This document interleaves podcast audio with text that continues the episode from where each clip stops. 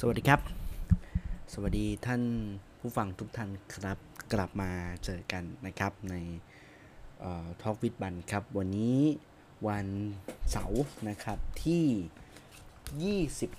25 นะครับ กันยายน 2564 นะครับ เอ่อหลายคนอาจจะงง อ้าวทำไมมาวันเสาร์ทำไมมาวันเสาร์ใช่ไหมฮะ เออจริง ๆ ยังไม่ได้บอก จริงๆอาจจะอาจจะไม่ได้บอกเลยแหละก็เลยบอกในรายการนี่แหละฮะว่า ขออภัยนะ วันนี้แบบเสียงอาจจะบูแปลกๆนิดนึงก็รายการจะปรับรายการผมผมผมเนี่ยปรับปรับปรับนะฮะเราจะเจอกันตอนแรกเนี่ย เราเจอกัน 3 วันต่อสัปดาห์นะครับ แต่คราวนี้ก็เออเปลี่ยนเขาเรียกว่า new version นะฮะ เราคือเราจะผมอะจะรายการไปได้สักระยะหนึ่งแล้ว มันมันคือผมก็คิดคิดทุกวันนะฮะ ว่า เอ๊ะเราจะทำยังไงดี คือมันบ่อยเกินไปไหมอะไรแบบนี้ครับ ผมก็เลยว่าด้วยความยาวของรายการมันมันมันนานอยู่แล้วนะครับ แล้วก็บางครั้งมันเป็นการรีเทปซ้ำเดิมๆด้วยซ้ำ ในในในบางอย่างนะครับอาจจะเกิดผมเองก็รู้สึกว่าเออมันมันก็มันก็แอบน่าเบื่อนะฮะคนฟังก็อาจจะอาจจะเบื่อตามไปด้วยเหมือนกันนะครับ ก็เลยปรับรูปแบบใหม่เลยว่าเราจะเจอกันทุกสัปดาห์นะครับหนึ่งครั้งต่อสัปดาห์นี่แหละ พอเหมาะพอเจาะเพราะมันจะได้รีวิวเหตุการณ์ในรอบสัปดาห์ที่ผ่านมานะครับ เพราะว่าบางข่าวเนี่ยมันมันตีคือง่ายมันมีความคืบหน้าแบบทุกวันอะไรเงี้ยฉะนั้นการ การขมวดให้มันอยู่ใน part เดียวเรื่องเดียวจบเนี่ยมันเป็นน่าจะเป็นเรื่องที่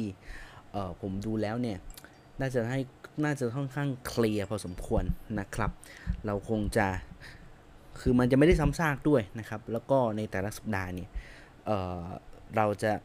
เลือกมาหนึ่งหัวข้อหลักๆที่ที่จะยกมานำเสนอกัน อาจจะมีหลายเรื่องเรื่องปนๆกันไป แต่ว่าเมนหลักของเรื่องก็จะประมาณนี้แหละนะครับ ฉะนั้นก็ เจอกันทุกวันเสาร์นะฮะทุกวันเสาร์นะครับ ทุกวันเสาร์เราจะเจอกันนะฮะซึ่งซึ่งผมต้องบอกก่อนว่าการอัดเนี่ยอาจจะอัดก่อนหน้าแล้วแต่ เพราะว่าผมประเมินแล้วเนี่ยคือคือจัดแบบ3วันมันเหนื่อยฮะมันเหนื่อยผมด้วยคือคือมันเหนื่อยมันเหนื่อยผมด้วยเพราะว่าเออช่วงนี้งานงานผมค่อนข้างเยอะนะฮะเพราะว่าคือแทบจะแทบจะไม่ได้มีเวลาทำอย่างอื่นเลย นะฮะคือคือเวลาทำงานคือทำงานนะฮะแล้วก็พอแบบกลับมาที่ห้องก็แบบต้องทำนู่นทำนี่แล้วก็เล่นเกมด้วย คือช่วงนี้ติดเกมฮะไม่ใช่หรอกเป็นไม่ใช่แต่มันไม่ใช่ข้ออ้างหลักไง แต่ว่าผมก็แบบว่าเออมันบางครั้งมันมันก็ดูเรื่องของเนื้อหาด้วย แล้วก็เรื่องของตัวของอ่าความจำเจอะไรต่างๆ ด้วยนะครับ รวมถึงเรื่องของเวลาเวลาเรื่องของหลาย ๆ เรื่องของหลาย ๆ อย่างแหละ คือมันไม่ใช่ว่าเรื่องเรื่องความขี้เกียจอย่างเดียวนั้นก็ก็ไม่ใช่เหมือนกันนะฮะโอเคนะครับ ย้ำว่าเราจะเจอกันทุกวันเสาร์นะครับ ในห้วงเวลาที่เดี๋ยวผมจะบอกเวลาอีกทีหนึ่งนะฮะแต่คิดว่าน่าจะเป็นช่วงเที่ยงนะครับช่วงช่วงเที่ยงเลยนะครับเดี๋ยวผมติดอัพโหลดแล้วก็อันนี้ไว้จะได้แบบ มาแบบบางคนพี่มาวันจันทร์พุธศุกร์แต่ก็เป็นเป็นแบบข้ามวันอะไรเงี้ยคือผมก็เจอปัญหาเหมือนกัน ฉะนั้นก็พอมานั่งคิดคิดดูก็เออลองปรับลองปรับดูเผื่อจะมันจะ work ขึ้นนะครับ ก็เป็นการรีไรซ์ในรอบสัปดาห์แล้วกันนะครับ เพราะว่า EP ล่าสุดเราเจอกับสัปดาห์ที่แล้วเนาะอืมนะครับสัปดาห์นี้ต้องบอกว่าประเด็นวันนี้เนี่ยเอาเอาเอา ยังไม่เข้าเรื่องนะครับ เราเราเราเราคุยกันอย่างนี้กว่าว่าประเด็นในรอบสัปดาห์ที่ผ่านมาเนี่ยมีเยอะมากนะครับเกี่ยวกับเรื่องของวัคซีนเรื่องของโควิดนะฮะแล้วก็มีหลายคำถามเข้ามาเยอะเหมือนกันนะฮะผมถามชาวบ้านเขาด้วยแหละ แล้วผมก็ถามกับตัวเองด้วยนะฮะคือวันนี้เนี่ยเออที่ผมยังไม่เข้าเรื่องนะ เรื่องหลักเนี่ยเดี๋ยวเดี๋ยวเรื่องหลักวันนี้จะเป็นเรื่องของประเด็นที่ เป็นจะว่าเป็นดราม่าและเป็นเรื่องที่จริงๆผมเคยเล่าเมื่อประมาณสักสัปดาห์ที่ผ่านมาละนะฮะหลาย EP เลย แต่มันเป็นเป็นซอยย่อยๆ แต่ว่าอันเนี้ยเราคุยกันแบบตรงไปตรงมาฮะเรื่องของวัคซีนในเด็กนะครับ ความเขาเรียกไงความสับสนของคุณผู้ปกครองหลายคนความผมไม่ใช่ว่าแค่ความสับสนอย่างเดียว มันเป็นความเขาเรียกว่าเป็นความกังวลใจนะฮะของออคุณผู้ปกครองหลายคนที่มีลูกหลานอายุต่ำกว่า 18 ช่วง 12 ถึง 18 ว่า เอ้ยเออเราจะฉีดวัคซีนยังไงตัวไหนมันแล้วเอาจริงเออฉีดแล้วมันจะคือกลัวลูกนะฮะ ว่าแบบจะได้วัคซีนที่ที่มีเอฟเฟกต่อเขาทั้งอาจจะในแง่ของ เตะปักเลยนะครับ หรือว่าอาจจะแบบมีผลกระทบในระยะยาวระยะสั้นระยะยาวก็แล้วแต่ แต่ว่าคนเป็นคนเป็นพ่อเป็นแม่ฮะคือเขาก็ต้องห่วงลูกของเขาเป็นธรรมดาแล้ว ลูกเขาอายุสิบกว่าขวบอะมันมีความแบบความกังวลใจนะครับ แล้วมันก็เป็นเรื่องที่ถูกพูดถึงว่าเรื่องของวัคซีนที่ที่เอาจริงๆแล้วเป็นวัคซีนที่หลายคนก็คอรหากันไว้แต่แต่ไหนแต่ไรนะฮะชิโนฟาร์ม กับเรื่องราวที่หลายคนบอกเอ้ย ชิโนฟาร์มมันยังไม่อันนี้สิอะไรเงี้ยนะฮะ เออ รวมถึงว่าหลายคนเริ่มจับไต่ว่า การฉีดชิโนฟาร์มในเด็กในบ้านเราเนี่ย มันยังไม่ได้อาการนุมาจะออยอ แล้วในความเป็นจริงของของบนโลกนี้นะครับ งานวิจัยที่เกี่ยวกับซิโนฟาร์มมันมันยังมีปัญหาอยู่ มันยังไม่ได้มีการรับรองในเฟสที่ 3 เลยเดี๋ยวว่ากันตรงนี้นะฮะ ก็ เดี๋ยวว่ากัน วันเมื่อวานนี้นะฮะยี่สี่ทันเออยี่สี่กันยายนนะฮะเป็นวันมหิดล ซึ่งต้องบอกว่าเป็นวันเป็นวันมหิดลเป็นเป็นวันที่มีความสำคัญ เพราะว่าผมก็เป็นบุคลากรของมหิดลนะฮะก็วันนี้ก็เป็นเมื่อเมื่อวานก็เป็นวันหยุดนะฮะวันนี้เมื่อวานไม่ได้ไปทำงานนะครับ ไม่ได้ไปนะฮะเพราะว่าเออก็เป็นวันหยุดนะครับ ซึ่ง เอาเข้าจริงแล้วเนี่ยก็ไม่ค่อยชินเออผมเองก็ยังงงๆแวะผมก็นัดนัดหมายกับพวกเออลูกค้าหรือว่านักศึกษาเรื่องคุยกันเรื่องงานนี่แหละนะครับ ก็ก็ก็ก็ถามกันว่า เอ้ย ตกลงยี่สิบสี่มันหยุดไหม ก็หยุดนะฮะ หลายคนก็เผลอๆรับยูเซอร์ไปวันนั้นซึ่งซึ่งทั้งที่ความจริงแล้วเนี่ยก็ก็ไม่ต้องก็ไม่มีนะฮะแต่ว่า วันเมื่อวานผมตื่น ตื่นเช้ามา ไม่ใช่เช้าหรอกคือเป็นหยุดผมก็ตื่นแบบ ตื่นสายหน่อยนะฮะป้าว่าตื่นสายมันไลน์เด้งฮะ ไม่ใช่ลูกค้าเลยฮะ หัวหน้าผมนะฮะไลน์มาบอกว่าเออมันมีโนติของส่งส่งของมหาลัยนะฮะ พอดีว่าช่วงนี้มันมีเรื่องบูสเตอร์เข็มสามที่เป็นแอสตราเซเนกานะฮะ ผมเองก็แบบ เอ้ย ยังไงวะ ผมก็ คือตื่นมาก็งงๆฮะ ว่าเอ้ยแอสตราเซเนกาเอ้ย มันเขาคือมันเป็นของมหิดลฮะ เอ่อวัคซีนแอสตราเซนกาที่เป็น booster dose นะฮะ คืออย่างที่คนทราบกันนะฮะ ว่าช่วงนี้มีการฉีดเรื่องของ booster กันเยอะ ในในในในในคนที่ได้รับชิโนวัคสองเข็มมันมีคือผมเคยเล่าไปแล้วนะครับ เมื่อคือมันมีนโยบายในเชิงนโยบายมาตั้งแต่แบบต้นเดือนนะฮะจนจนกระทั่งกลางเดือนก็คิกออฟฉีดเลยในหลายพื้นที่ วันนี้เอ้ยไม่ไม่วันนี้ดิวันเมื่อวาน ก็มีการฉีดกันที่บางซื่อเป็นใครที่ฉีดชิโนแวคสองเข็มแล้วได้รับ SMS บ้างนะฮะน่าจะมีหลายคนที่ที่ที่เขาได้ได้ได้เชิญไปฉีดเข็ม 3 ที่เป็นแอสตราเซเนกานะครับ หลายคนเลยที่ต้องไปฉีดที่บางซื่อวันนี้คนที่บางซื่อก็เห็นรายงานกันว่าเยอะแน่นมาก เพราะว่าเออมีการไปแบบอะไรไงมีการไปไปเดินทางไปไปฉีดวัคซีนกันที่นั่นนะครับเออเข็ม3เนี่ยเอาจริงมันก็มันก็ไม่ใช่เรื่องใหม่ซะทีเดียวนะครับ เพราะว่ามันมีการฉีดเข็ม 3 ที่เป็นไฟเซอร์ให้กับบุคลากรทางการแพทย์ แล้วก็ที่เป็นแอสตราเซเนกาด้วยกับบางบุคลากรบุคลากรทางการแพทย์ที่ไม่ได้รับ 2 โดสเอ้ยที่ไม่ที่รอไฟเซอร์ไม่ไหวนะครับเอ่อรอไฟเซอร์ไม่ไหวเนี่ยนะฮะซึ่งก็เอาเข้าจริงแล้วเนี่ย ก็เป็นเหตุผลเนาะคือบางทีคือมันมันเป็นความรู้สึกของผมตอนนี้เลยนะก็อย่างที่ว่า เรื่อง booster dose เนี่ยมันยังมันยังเอาจริงในงานวิจัยในระดับในในระดับหลายประเทศเนี่ยยังไม่ได้มันยังไม่ค่อยชัดเจนเท่าไหร่นะครับแต่ว่าก็อะศึกษากันไปอะไรประมาณนี้ คราวนี้เนี่ยคือที่ที่เล่านี่เพราะอะไรเพราะว่าเมื่อเช้าเนี่ยฮะตื่นมาตื่นมาเมื่อวานนะฮะตื่นมาก็แบบเฮ้ยเปิดดู เขาบอกว่าบุคลากรใน ของมหิดลนะฮะที่รับชิโนแวคสองเข็มไปเมื่อช่วงมิถุนายนนะฮะให้ไปฉีดบูสเตอร์โดสที่สารยานะฮะอาคารไอห้องห้องประชุมที่สารยาไอวิทยวิทยสิทธาคารเออวันไหนอะเดี๋ยวนะผมเปิดดูก่อนเห็นเมื่อเช้าอะเออวันสัปดาห์หน้าครับ สัปดาห์หน้า ซึ่งผมก็เอาเลย ผมก็งงสิ คืออยู่ๆคือผมก็ผมก็รู้แหละว่าเดี๋ยวทางมหาลัยเขาก็จะเขาก็จะเตรียม booster booster เข็มสามมาให้แน่ๆ แหละผมเข้าใจแบบนี้ เพราะว่าบุคลากรไม่โดนหลายคนผมด้วยฮะได้วัคซีนที่เป็นชีโนแวคสองเข็มนะครับ ก็เลยก็เลยแบบอะโอเค ก็รับไปใช่ไหมฮะ พอรับเอ่อ คือพอมาตอนเนี้ยมันกลายว่าตอนนั้นเอาจริงๆตอนนั้นเนี่ยยังเดลต้ายังไม่มานะครับ ตอนนั้นยังมีแค่อัลฟาเดลต้าเอ้ยไม่ใช่เดลต้าถูกละเดลต้ายังยังยังไม่ได้มา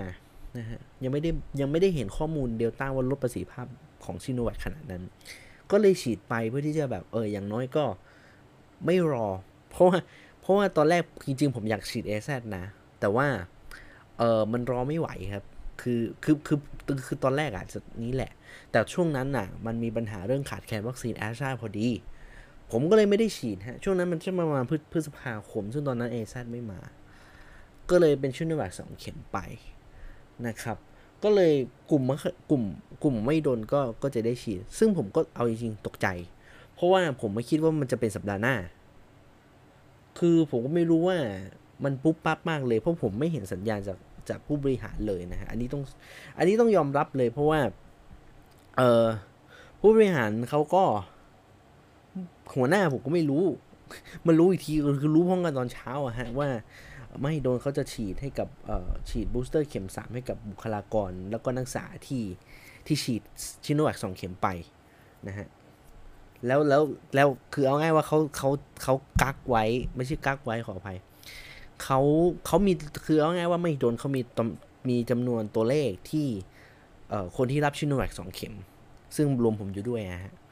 ว่ามีเท่าไหร่ เขาก็ขอจากสาสุขมา ซึ่งผมผมเข้าใจว่าจะน่าจะเป็นแบบนั้น เขาก็ขอเอ่อทางไม่โดนเขาก็ขอขอจากสาสุขมานะครับ แล้วแล้วก็ฉีดเลย เอาจริงอะ มันยังไม่ถึงเวลาฉีดนะฮะ คือเอาไว้กลุ่มพวกผมอะถ้าไปไป ไปบูสเตอร์เหมือนคนเหมือนที่ปกติ เหมือนในที่เขาจะกำลังฉีดกันอยู่ที่บางซื่อหรือบางพื้นที่ที่ได้รับเข็ม3เนี่ยเออไม่ได้นะครับ เพราะว่า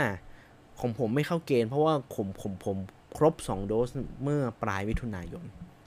ซึ่งในในเกณฑ์ของในเกณฑ์ของสาธารณสุขที่เขาออกมาเนี่ย น่าจะเป็นตั้งแต่กุมภาถึงช่วงพฤษภาคม มิถุนายนก็อาจจะไม่ได้ ซึ่งตอนนั้นถ้าเปลี่ยนตอนนั้นผมก็รอโมเดอร์นาอย่างเดียวเป็นเป็น booster นะครับ คราวนี้พอเห็นปุ๊บเนี่ยผมก็ แล้วคือฉีดอะไรรู้ไหมฮะ ฉีดฉีดฉีดวันเท่าไหร่วันวันพุธฮะ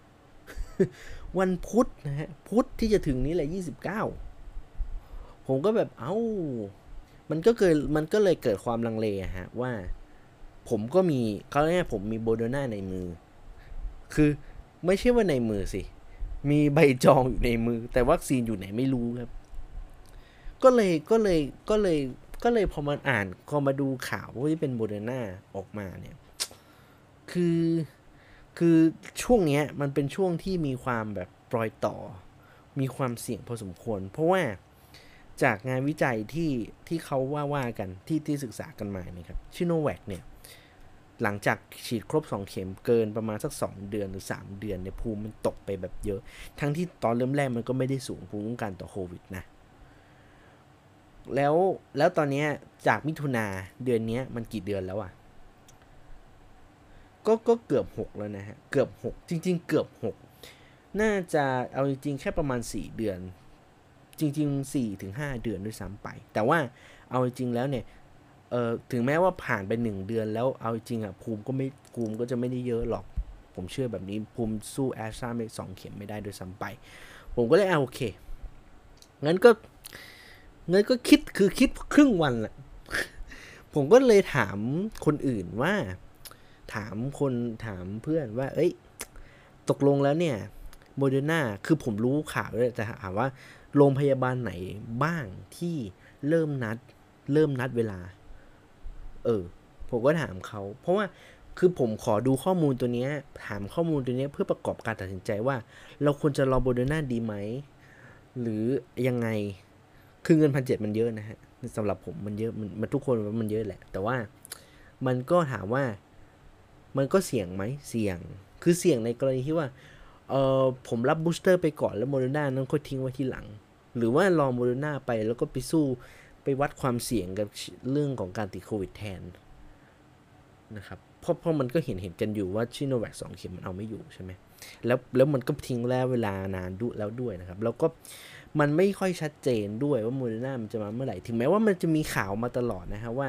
มันก็จะมาเดือนตุลาคม แล้วนี่มันจะปลายเดือนกันมันปลายเดือนกันยาแล้วนะ ซึ่งความจริงมันต้องมีมีมีความคืบหน้า แล้วโรงโรงพยาบาลที่ผมจองเนี่ยเป็นโรงพยาบาลที่ เอาเข้าจริงแล้วอะเป็นโรงพยาบาลที่ผมบอกผมผมบอกชื่อมันผมไม่ไม่หรอก บอกบอกชื่อไปแล้วก็แล้วกัน แถวแถวแถวแถวพระรามหกป่ะเออ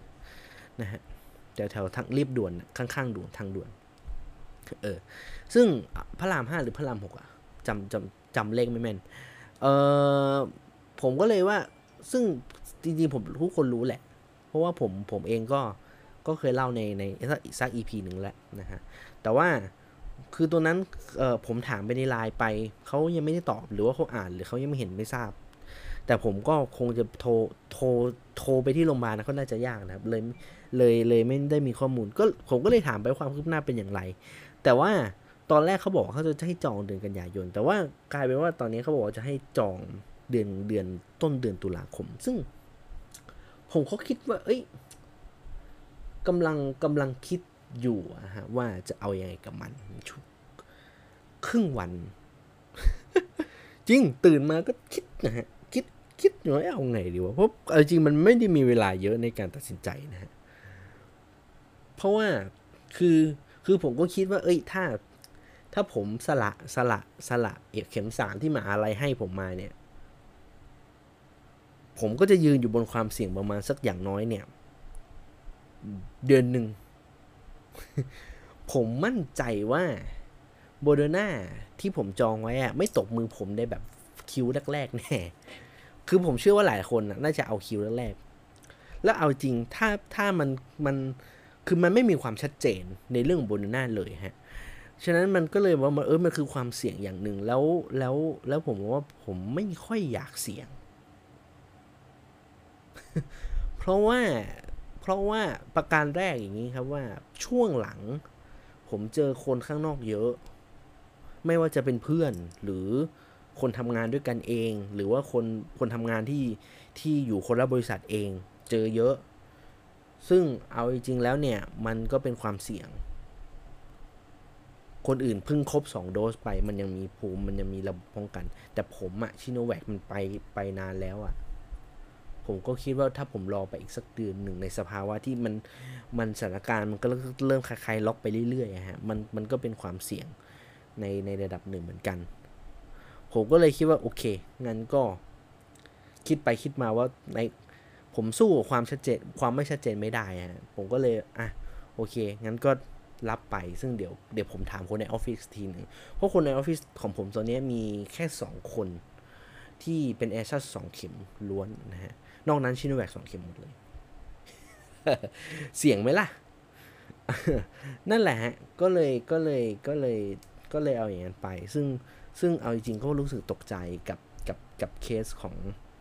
ไม่โดนเหมือนกันที่ที่อยู่ๆเขาประเคนวัคซีนบูสเตอร์โดสมาให้ แบบแบบแบบตกใจมากนะฮะหมดตกใจมากนะครับ คราวนี้เออโอเคนะฮะ เราเราปูพื้นกันประมาณนี้แล้วกัน คือมันก็เมาส์คืออย่างที่บอกแหละพอมันเป็นรอบสัปดาห์เราพยายามจะเมาส์มอยในในเรื่องของแบบวัคซีนเป็นหลักนะฮะว่าเป็นอย่างไรก็เออจริง ๆ หลายคนก็จริง ๆ ผมถามหลายคนเขาก็บอกว่าโมเดอร์นาณเวลานี้ไม่มีความชัดเจนเลยนะครับ ทุกโรงพยาบาลเอกชนตอนนี้ต่าง มากสุดตอนนี้คือรู้ว่าได้คิว แต่สิ่งที่เขาไม่รู้เนี่ยคือเขาจะได้ฉีดเมื่อไหร่ นี่คือคำถามที่ผมว่าทุกคนอยากทราบ แต่ไม่มีคำตอบให้นะฮะก็ไม่รู้ว่าอพอองค์การบริษัท Zuellig Pharma จะจะยังไง ถึงแม้ Zuellig Pharma จะตอบว่าจะมาประมาณสามแสนโดสสามแสนโดสต่อสัปดาห์ อันนี้ผมไม่แน่ใจว่าสุดท้ายแล้วมันจะมาตามที่ Zuellig Pharma พูดไว้เมื่อประมาณสักสัปดาห์ที่แล้วหรือเปล่า สัปดาห์ก่อนหน้าหรือเปล่า เพราะว่าเอาจริงแล้วมันมันก็ไม่ชัดเจนอยู่ดีครับเพราะว่าตราบใดที่คือเอาง่ายหลายคนว่าจับคือ Zuellig Pharma พูดมากันแบบมากันมาแบบนี้แต่ตราบใดที่ทางฝั่งของโรงพยาบาลเอกชนที่เขาซื้อวัคซีนเนี่ยเขายังไม่เคาะวันที่จะจองวัคซีนเนี่ยงั้นแสดงว่าณเวลาเนี้ยเอ่อโรงพยาบาลเอกชนก็ไม่รู้ว่ายอดที่ Zuellig Pharma พูดเนี่ยจะจะมาตามตรงเวลาหรือว่าจะมาตามยอด ที่ซิลิฟามาพูดไว้หรือเปล่า นั่นเขาก็เลย แล้วมันก็จะมีเรื่องของการจัดสรรแต่ละโรงพยาบาลด้วยนะครับ ว่าแต่ละโรงพยาบาลในแต่ละแต่ละในในในเซตเนี้ยจะได้โรงพยาบาลคนละกี่โดสอีก มันซับซ้อนนะครับ เพราะว่าเพราะว่ามันมันคนซื้อมันหลายกลุ่มนะฮะซึ่งมันมันก็ต้องมีการคำนวณตัวเลขแล้วก็กระจายกันอีกนะฮะมันฉะนั้นใครที่บอกว่า เอ้ย ตุลาไหมแน่ได้ฉีดคำถามคือมันจะได้คนจะได้ฉีดกันตุลากี่คนจากคนจองทั้งหมดที่ได้ คนที่ได้จองทั้งหมด ได้คิวทั้งหมด เอาแค่นี้นะฮะ ผมพอพอมานึกพอมานึกเนี้ยโอ้โหเฮียแม่งเสี่ยงเพื่อจะพัดจะผูผมไม่ได้ฉีดเดือนตุลาคมหรือเดือนพฤศจิกายน โอ้โห ตอนนั้นผมว่าผมแม่งผมเสี่ยงที่สุดแหละ เสี่ยงกว่า เอาง่ายเสี่ยงพอๆกับคนที่ไม่ได้รับวัคซีนอะ อาจจะเสี่ยงอาจจะมีภาษีเหนือกว่าเหนือกว่านิดหนึ่ง แต่ว่ามันก็คือความเสี่ยงที่โอกาสจะติดโควิดเมื่อเมื่อเทียบกับคนอื่นที่เพิ่งฉีดออกมา แล้วคือเอาจริงแล้วเนี่ยเรื่องโควิดเบรกทรูเนี่ยก็คือการติดโควิดซ้ำเนี่ยมันมันมีครับ เพราะว่าเดลต้ามันมันมันมีประสิทธิภาพพอสมควรเรื่องนี้นะฮะเราก็เราก็พูดแบบนั้นไปนะครับ ก็ก็เดี๋ยวถ้าผมมารีวิวแล้วกันวิกหน้านะฮะ ผมตัดสินใจแล้วผมจะรับเอซัดไป แล้วก็คงได้มีเข็มสี่อะ เอาจริง อันนี้ อันนี้ผมต้องบอกกับผู้ผู้ฟังก่อนว่ามันไม่ได้มี มันไม่ได้มีการวิจัยศึกษาเข็มสี่นะฮะ อันนี้เราพูดกันตรงๆนะฮะ คือคำคำถามคือเข็มสี่บนบนหน้าปัจจุบันเนี่ย ในบ้านเราเนี่ยทำไมถึงมีเข็มสี่ ผมเคยพูดไปนะ ณ ช่วงเวลาประมาณสักก่อนหน้านี่แหละว่า มันมีเข็มสี่เพราะอะไรแค่เข็มมันมีข่าวเรื่องเข็มสี่เพราะว่าเข็มสี่เนี่ยก็คือมันก็จะเป็นคนที่ไปข้างนอกทุกคนทราบดีครับว่าประเทศอื่นเนี่ยเขาเขาไม่เอาชิโนแวคเลยฮะฉะนั้นถ้าคุณจะไปต่างประเทศแบบฟรีฟรีแบบ free from เนี่ย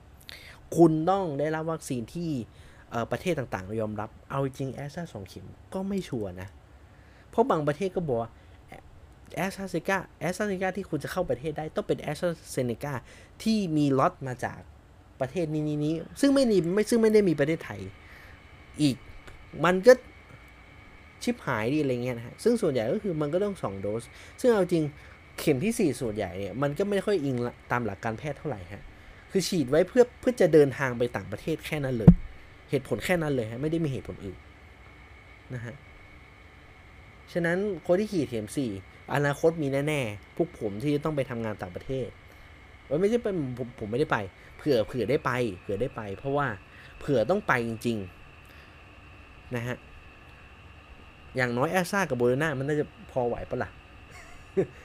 คือเราคือตัวนี้คือคุณลืม ผมเชื่อว่าคุณลืมคำว่า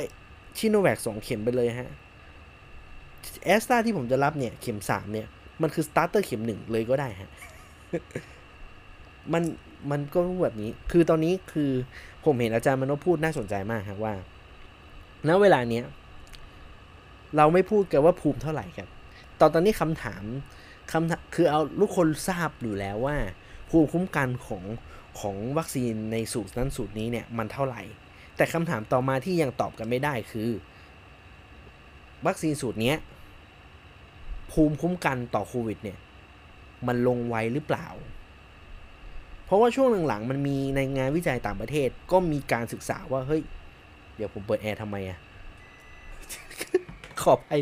เสียงเข้า ผมว่าเสียงแอร์มันเข้าแน่ๆเลยขออภัยขออภัย ถ้ามาถึงตรงนี้แล้วอย่าตกใจฮะ ผมแอบเปิดแอร์ว่ามันร้อน แต่ลืมไป ผมจัดรายการเนี่ย ผมต้องปิดแอร์ฮะ เพราะว่าเสียงมันเข้าไมค์ ปิดละ ก็คือก็คือเอาง่ายๆว่า มันมันจะเลิกตั้งคำถามแล้วว่าทุกคนทราบแล้วว่าภูมิเท่าไหร่เท่าไหร่เท่าไหร่ แต่คำถามคือ พอณเวลาหนึ่งเช่น ผ่านเวลาไปสามเดือน ภูมิคุ้มกันมันตกเท่าไหร่ มันมันยังไม่มีคำตอบนะมันมีคำตอบในงานวิจัยต่างประเทศบางบางบางตัว เช่น เอาเลยหลักเลยแอสตราเซเนกากับแอสแอสตราเซเนกาสองเข็ม เราเห็นข้อมูลจากอังกฤษน่าจะเป็นเอ่อ New England Journal อะฮะ ก็เขาบอกว่าในในช่วงที่ผมเคยรายงานไป เขาบอก 4 เดือน 3 4 เดือนก็ภูมิก็ตกไปละ แล้วไฟเซอร์ตกเร็ว ตกเร็วแอสตราเซเนกาก็ก็ตกแต่ว่าก็ตกช้ากว่า แต่ที่น่าสนใจคือโมเดอร์นาภูมิตกช้ามาก แล้วแล้วมันตอนนี้มันเริ่มเห็นผลในต่างประเทศว่า คนที่ฉีดไฟเซอร์สองเข็มอะน่าจะเป็นกลุ่มที่ต้อง require booster ที่สุด มากกว่าโมเดอร์นาแล้วเอาจริงๆคนที่ฉีดโมเดอร์นาสองเข็มอะ มันจะไม่มีรีมันไม่มีการ recall หรือเรียกเลยนะครับว่าคุณต้องไปฉีด booster เพราะโมเดอร์นาเองผ่านไป 6 เดือนภูมิน่าจะอยู่ในระดับที่สูงอยู่ งานวิจัยของ New England มันกำลังปูกันอยู่ ซึ่งผมคิดว่าน่าจะประมาณสักปลายปีน่าจะเห็นข้อมูลของเอ่อภูมิคุ้มกันเมื่อเวลาผ่านไปของของตัวโมเดอร์นานะครับดังนั้นสูตรไขว้ไม่รู้ สูตรไขว้โอเคไข้แล้วภูมิคุณดีใช่ แต่ไข้แล้ว ไข้แล้วยังไงอะภูมิอยู่ได้กี่เดือนนะภูมิตกเร็วไหม มันยังไม่มีการตอบเรื่องนี้ครับ มีแค่มีแค่ตัวเลขภูมิอะซึ่งเอาจริงงานวิจัยณ ปัจจุบัน ต้องบอกว่า มันยังไม่มีบอก มันยังไม่มีนะฮะ มันยังไม่มี มันยังไม่ได้ มันยังไม่ได้บอกว่า มันยังไม่ได้มีการวิจัยแบบชัดเจนว่า การว่าฉีดฉีดวัคซีนสูตรไขว้เนี่ยสามารถป้องกันเดลต้าได้แค่ไหน มันมีแต่คนบอกว่ามันก็เป็นเชิง opinion ว่าเออภูมิมันขึ้นสูง อย่างน้อยก็ต้านเดลต้าได้ เทียบแบบบัญญัติไตรยางศ์แต่บางทีมันเทียบแบบไตรยางศ์ไม่ได้สักทีเดียวนะฮะก็เลยก็เลยก็เลยก็เลยรู้สึกว่าเออมันมันก็ยังไม่ค่อยชัดเจนเท่าไหร่นะครับฉะนั้นทุกวันนี้ก็เลยมันมันไม่มีข้อมูลที่ชัดเจนเรื่องนี้เท่าไหร่นะครับ ก็ผมเองก็ทำอะไรไม่ได้ครับ ฉะนั้นผมว่าผมว่าแม่ซื้อบูรณาไว้ก็นี้แหละเผื่อเหลือเพื่อขาด ซึ่งซึ่งผมว่าเดี๋ยวแม่ก็รอปีหน้าแม่ก็ฉีดปีหน้า เดี๋ยวผมก็ไปฉีดเข็มสี่ปีหน้าเอานะฮะโมเดอร์นาก็คงจอง ก็คงก็คงแบบสละเรือไปฉีดปีหน้าเอาดีกว่า คงไม่เอารอรอปีนี้ละผมเพราะผมจะรับเอซัไปละ เออนะฮะรอไม่ไหวหรอก มันไม่มีความชัดเจนนะครับ ฉะนั้นฉะนั้นมันมันก็อย่างนั้นไปนะฮะก็ประมาณนี้ฮะอะกลับเข้าสู่ประเด็นหลักเนี่ยอันนี้ไม่ใช่ประเด็นหลักก็ล่อไปยี่สิบยี่สิบนาทีแล้ว เออแต่ว่าอะไม่เป็นไร ถือว่าถือว่าเราเรารายการยรายการอาจจะยาวขึ้น แต่ว่าจริงๆ เราไม่อยากทิ้งประเด็นหลักเท่าไหร่นะฮะเอ่อพูดถึงประเด็นในรอบสัปดาห์ที่ผ่านมาฮะเรื่องของวัคซีนที่เป็นวัคซีนในเด็ก เป็นเป็นประเด็นที่ถูกพูดถึงในในในในในประเทศไทยในในกลุ่ม ประเทศไทยเยอะในกลุ่มประชากรประเทศไทยเยอะนะครับว่า การฉีดวัคซีนเข็ม การฉีดวัคซีนสำหรับเด็กเนี่ยณปัจจุบันแล้วเนี่ยเป็นอย่างไร จริงๆผมเคยเล่าไปแล้ว แต่ว่าที่มันเป็นประเด็นก็คือมันมีการฉีดวัคซีนเชื้อตายที่ชื่อชื่อว่าชิโนฟาร์ม โดยราชวิทยาลัยจุฬาภรณ์นะฮะในการนำร่องฉีดวัคซีนที่เป็นโครงการ Vax to School นี่ Vax to School เออซึ่งเอาเข้าจริงแล้วเนี่ย มันเป็นดรามมันกลับมาเป็นดราม่าอีกรอบว่าเพราะมันมีการฉีดไปแล้วครับ มันไม่ใช่เป็นโครงการที่พูดถึงว่า เออ เนี่ย ฉีดฉีดฉีดแล้วก็ฉีด ฉีดเอามันมีโครงการจะฉีดนะ แต่ว่าเอาจริงแล้วไม่ไม่ฉีดไปแล้วฮะซึ่งคำถามคืออ้าวแล้วพอฉีดไปแล้วยังไงอะ เพราะ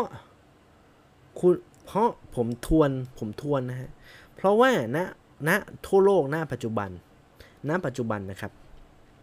วัคซีนที่ได้รับการอนุญาตจาก FDA สหรัฐรวมถึง CDC หรือ WHO เนี่ยนะฮะ มีเพียง 2 ตัวเท่านั้น ที่สามารถฉีดในในในในเด็กได้ เอาตีว่า 12-18 ปีฮะ ฉีดในเด็กได้ มีแค่ 2 เจ้าเท่านั้น ก็คือในส่วนของ mRNA ล้วนครับ ก็คือไฟเซอร์และโมเดอร์นาโมเดอร์นาเพิ่งเพิ่งเข้ามาทีหลัง แต่ว่าถ้าตัวตัวตั้งตัวตีที่สุดเนี่ยคือไฟเซอร์ ซึ่งในบ้านเราเขาก็นำร่อง เอาง่ายๆว่ามีมีซื้อวัคซีนไฟเซอร์เนี่ยเอามาให้ฉีดในเด็ก โดยเฉพาะเลยจะได้เปิดเรียนได้ เออ อันนี้ก็ว่ากันไป แต่ว่า ในเคสของวิไลจุฬาพรมันก็แต่เอาจริง ๆ แล้วเนี่ย ผมเคยเล่านะครับว่าในส่วนของไอ้ไอ้เรื่อง m อ a เนี่ย ในเด็กเนี่ย ก็มีประเด็น วัคซีนเด็กมีประเด็น แล้วแล้วเป็นความเห็นที่ที่ค่อนข้างหลากหลายนะฮะหลากหลายที่ว่าคืออะไร หลากหลายแน่ที่ว่าบางคือมีสองสองสองสองพอยครับ ก็คือเอ่อพอบางคนมองว่า เอ้ยฉีดฉีด m อ a ดี เพราะมันได้รับการรับรอง มันมีการทดสอบในเฟสสามมันมีมันมีผลการวิจัยที่ชัดเจน มีการได้รับการรับรองจากทาง FDA สหรัฐแล้วว่ามันใช้ได้นะครับ แต่ว่าในมุมของมุมของอะไรอะมุมของบางคนบอกเอ้ยเชื้อตายดี เพราะว่ามันเชื้อตายแล้วเอ่อผลข้างเคียงมันน้อยกว่าคำถามผมก็งงว่า เฮ้ย คุณรู้ได้ไงอะ่ะ เพราะว่าในในความเป็นจริงแล้วฮะ งานวิจัยที่เชื้อตายในเด็กเนี่ยยังยังมีน้อยมาก แล้วแล้วคือเวลาคนเรายึดนะฮะ เราต้องยึดอะไรที่มันเป็นมันเป็นตามองค์การอนามัยโลกเลย หรือ FDA เนี่ยเพราะว่าถ้าถ้าถ้าถ้าจะพูดกันว่ารับรองอะไรรับรองเราต้องพูดกันแบบนั้นนะฮะแต่ว่ามันก็เป็นโอปิเนียนว่าเออเออวัคซีนวัคซีนในเด็กเนี่ยควรจะใช้วัคซีนที่เป็นเชื้อตายนะ มันมี 2 มุมครับ แต่ว่าอย่างที่บอกว่าเชื้อตายมันยังไม่ได้มีการศึกษาที่ชัดเจน มากเท่ากับ mRNA แต่ว่าหลายคนก็มีความกังวลในเรื่อง mRNA ต่อเด็กเหมือนกัน เพราะว่ามันมีการรายงานออกมาชัดเจนนะครับว่าเขาไม่ได้ปกปิดนะ เขาก็บอกว่า เอ้ย ของเรามีปัญหา มีความกังวลในเรื่องผลข้างเคียงบางตัว ก็คือในส่วนของอ่าในในส่วนของตัวที่เป็นวัคตัวที่เป็นเรื่องของกล้ามเนื้อหัวใจอักเสบนะครับ ซึ่ง เอาจริงๆแล้วเนี่ย เรื่องกล้ามเนื้อหัวใจอักเสบเนี่ยก็ผมก็เคยเล่าให้ฟังว่า มันเป็นเรื่องที่ป้องกันได้ มันสามารถเป็นเป็นเป็นเป็นคือคือสามารถคือสาคือมันได้รับการรับรองว่าปลอดภัย แต่ว่ามันก็มีข้อบ่งชี้หรือข้อที่น่ากังวลบางตัว ก็คือเรื่องเรื่องผลข้างเคียงหลัก ๆ ตรงนี้ แต่ถามว่าถึงแก่ชีวิตไหมคำตอบคือไม่นะครับ แต่ว่า มันไม่ใช่ว่าเกิดแล้วควบคุมไม่ได้คำตอบคือควบคุมได้ครับ ลดอะไรที่เป็นความเสี่ยง ทุกคนทราบดีว่า แน่นอนว่ามันก็มีคำเตือนว่าคนที่ฉีด เด็กน้อยที่ฉีดเนี่ย ฉีดไปแล้วเนี่ยห้ามไปสนให้นอนอยู่กับบ้าน ให้พยายามใช้หัวใจให้น้อยที่สุด หมายประเมินพูดพูดแบบชาวบ้านนะฮะว่าใช้ใช้ใช้ใช้กำลังน้อยที่สุด คือลดลดการเต้นหัว คือพูดง่ายๆว่าอย่าให้หัวใจเต้นแรงบ่อยแค่นั้นเองนะฮะมันอาจจะมีการอักเสบ อันนี้ผมพูดแบบง่าย ๆนะครับ ฉะนั้นก็มันก็มีความกังวล มันก็เลยมีการพูดถึงว่าโอเคงั้นก็เชื้อตายไปสิปลอดภัยเออแต่แต่แต่มันก็มีคอมเมนต์ว่า พอคราวนี้ฉีดเชื้อตายแล้วยังไง โอเค มันกันโควิดได้หรือเปล่าล่ะ คุณก็เห็นอยู่ว่าประสิทธิภาพของเชื้อตายมันน้อยมาก แล้ว คือโอเค ในในเรื่องการปลอดภัยมันติ๊กถูกอยู่แล้วแหละ แต่แต่คำถามบอกว่า แล้ว ถ้าคุณแต่การฉีดเชื้อตายสองเข็มต่อเด็กเนี่ยคำถามคือเด็กจะมีโอกาสติดโควิด มันก็มี เพราะประสิทธิภาพของวัคซีนเชื้อตายนะ เวลาเนี้ยต่อเดลต้าโดยสายพันธุ์ที่เอาจริงแล้ว ตอนนี้ทั่วโลกไม่จะเป็นเดลต้าเกือบหมดแล้วอะกินพื้นที่ถ้าจะเกือบจะเกือบจะทั่วโลกแล้วฮะว่า สายพันธุ์หลักตอนนี้มันคือเดลต้า ฉะนั้นมันก็ มันก็จะพูด มันก็จะบอกว่าฉีดไปแล้วได้อะไรเด็กดีไม่ดีเด็กเนี่ยต้องฉีดฉีด booster อีกอะไรเงี้ยนะฮะ ฉะนั้นมันก็มีมุมมองแบบนี้ แล้วมันมีหมอบางท่านบอกว่าเมื่อเช้า บอกว่า เอ้ยฉีด ฉีดเชื้อตายแล้วแล้วไขว้แล้วไขว้ไปเข็มสองเอาอีกแล้วเขาคือคือคือมันเป็น opinion สักคนจะมากเกินไปครับ คือคือมันกลายเป็นว่า มันพูดคือตอนนี้แพทย์ไทยณปัจจุบันพูดด้วยความที่ที่มันได้ไม่มีข้อมูลที่ชัดเจน พูดไม่ได้โดย based on ข้อมูลเลย คือพูดเอาตามเอาตามตัวเองว่าฮะว่าแบบเอ้ยไอ้นี่มันดีนะ แต่ความจริง ๆ แล้วเนี่ยในส่วนที่เป็น based on จริง ๆ ในส่วนที่เป็น based on ในงานวิจัยจริง ๆ มันน้อยมาก ไม่ไม่ค่อยพูดอ่ะคือแพทย์ส่วนใหญ่ในในหลายหลายคนพูดในเชิงโอปิเนียนซะเป็นส่วนใหญ่ มากกว่าจะแทนที่ว่าเอาข้อมูลมาพูดกัน นะฮะนั่นมันคือปัญหา ซึ่งทำให้มันก็มีดราม่าครับว่าอ้าวไอเชื้อตายมันมันยังไม่ได้รับการอนุมัติจากใน FDA สหรัฐหรือต่างๆ เอาจริง FDA สหรัฐก็ไม่รู้ฮะ เพราะว่าเชื้อตายสหรัฐไม่ฉีดเชื้อตายเลย mRNA ล้วนด้วยซ้ำครับ ในในพวกกลุ่มสหรัฐต่างๆนะฮะไฟเซอร์โมเดอร์นาล้วนนะครับ ฉะนั้นมันก็เลย อย่าไปถามถึง FDA สหรัฐคราวนี้เชื้อตายมันต้องกลับมาที่บ้านเรานะฮะบ้านเราเอ่อพอพอ FDA สหรัฐอนุมัติ บ้านเราก็อนุมัติตามนะครับไฟเซอร์อะไรต่างๆ ก็ยื่นเอกสารโมเดนเออทั้งโมเดอร์นาไฟเซอร์โมเดอร์นาก็ยื่นเอกสารแล้วก็ทั้งทั้งคู่ฮะได้รับการรับรองจากออยเป็นที่เรียบร้อยแล้วในส่วนของการฉีดวัคซีน mRNA ในเด็กนะทั้งสองเจ้า ฉะนั้นก็โดยเฉพาะไฟเซอร์ซึ่งน่าจะเป็น ไฟน่าจะเป็นวัคซีนที่นำมาฉีดในเด็กเป็นหลักแน่ ๆ อยู่แล้ว เพราะรัฐบาลซื้อมาจนถึงสิ้นปีนี้ประมาณสัก 30 ล้านโดสนะครับ โดยโดยโดยตีเป็นเลขเป็นตีเป็นตัวเลขประมาณนี้นะฮะ คราวนี้เชื้อตายชิโนฟาร์ม ลงโครงการของ Wax to School ของราชวิทยาลัยจุฬาภรณ์เนี่ย ปรากฏว่าราชวิทยาลัยจุฬาภรณ์เนี่ย ยังไม่ได้ คือขอคือคือคนขาย ตัวแทนของชิโนฟาร์มนะครับในประเทศไทยเนี่ยก็ยื่นเอกสารไป ก็ยื่นเอกสารไปให้ออยตรวจสอบ แต่ประเด็นมันเป็นอย่างนี้ที่ว่าออยมองว่า เอกสารที่คุณยื่นมานะมันยังมีข้อมูลทางวิทยาศาสตร์ที่ไม่เพียงพอที่จะอนุมัติ มันยังขาดเอกสารบางตัวที่ที่เอาจริงเขามองว่าเอกสารที่ทางชิโนฟาร์มยื่นให้ไปเนี่ยไม่เพียงพอต่อการอนุมัตินะครับ แต่ แต่การฉีดมันเกิดไปแล้วอะในวันจันทร์อะไอไอเด็กบางคนได้ชิโนฟาร์มเข็มแรกกันไปแล้วครับ พอคราวนี้มันก็มีดราม่าสิว่าอ้าวออยไม่อนุมัติแล้วคุณฉีดได้ยังไง มันมันมันไม่ถูกนี่อะไรเงี้ยนะครับ ก็มีดราม่ากันตรงนี้ว่าอ้าวแล้วแล้วยังไงนู่นนี่นั่นต่าง ๆ จนราชวิทยาลัยจุฬาภรณ์ออกบอกที่เอาทีหลังนะครับว่าเป็นโครงการวิจัย แต่ แต่ครับ ผมใช้คำว่าแต่ครับ เพราะว่าโครงโครงโครงการวิจัยไหนเอกสารที่เป็นที่เป็นเอกสารขอขอวิจัย มันก็จะเข้ากูเออเดี๋ยวเดี๋ยวเขามันก็จะเข้าแก๊ปเรื่องเอ่อจริยธรรมการวิจัย เดี๋ยวเดี๋ยวผมเล่าให้ฟังนะฮะมันจะลิงก์กับเรื่องนี้แหละ ซึ่งพออย่างเงี้ยมันก็บีนามาว่าอ้าวคุณทำอย่างนี้ได้ไงอะ่ะ คือออยก็ไม่อนุมัติเพราะข้อมูลไม่เพียงพอ ข้อมูลในในต่างประเทศก็มีแค่เป็นเฟสสองด้วยซ้ำไป ยังไม่ได้เข้าสู่เฟสสามด้วยซ้ำนะครับ โดยปกติแล้วที่ทุกคนทราบกันว่าวัคซีนที่เราฉีดทุกวันนี้ทุกอย่างมันต้องผ่านเฟสสามมันถึงจะฉีดได้ ไม่ใช่แค่เฟสสองแล้วจบ เพราะเฟสสามคือจำนวนประชากรมันยุ่งยาก คุณเอาง่ายวัคซีนในประเทศไทยที่กำลังผลิตผลิตกันอยู่เนี่ย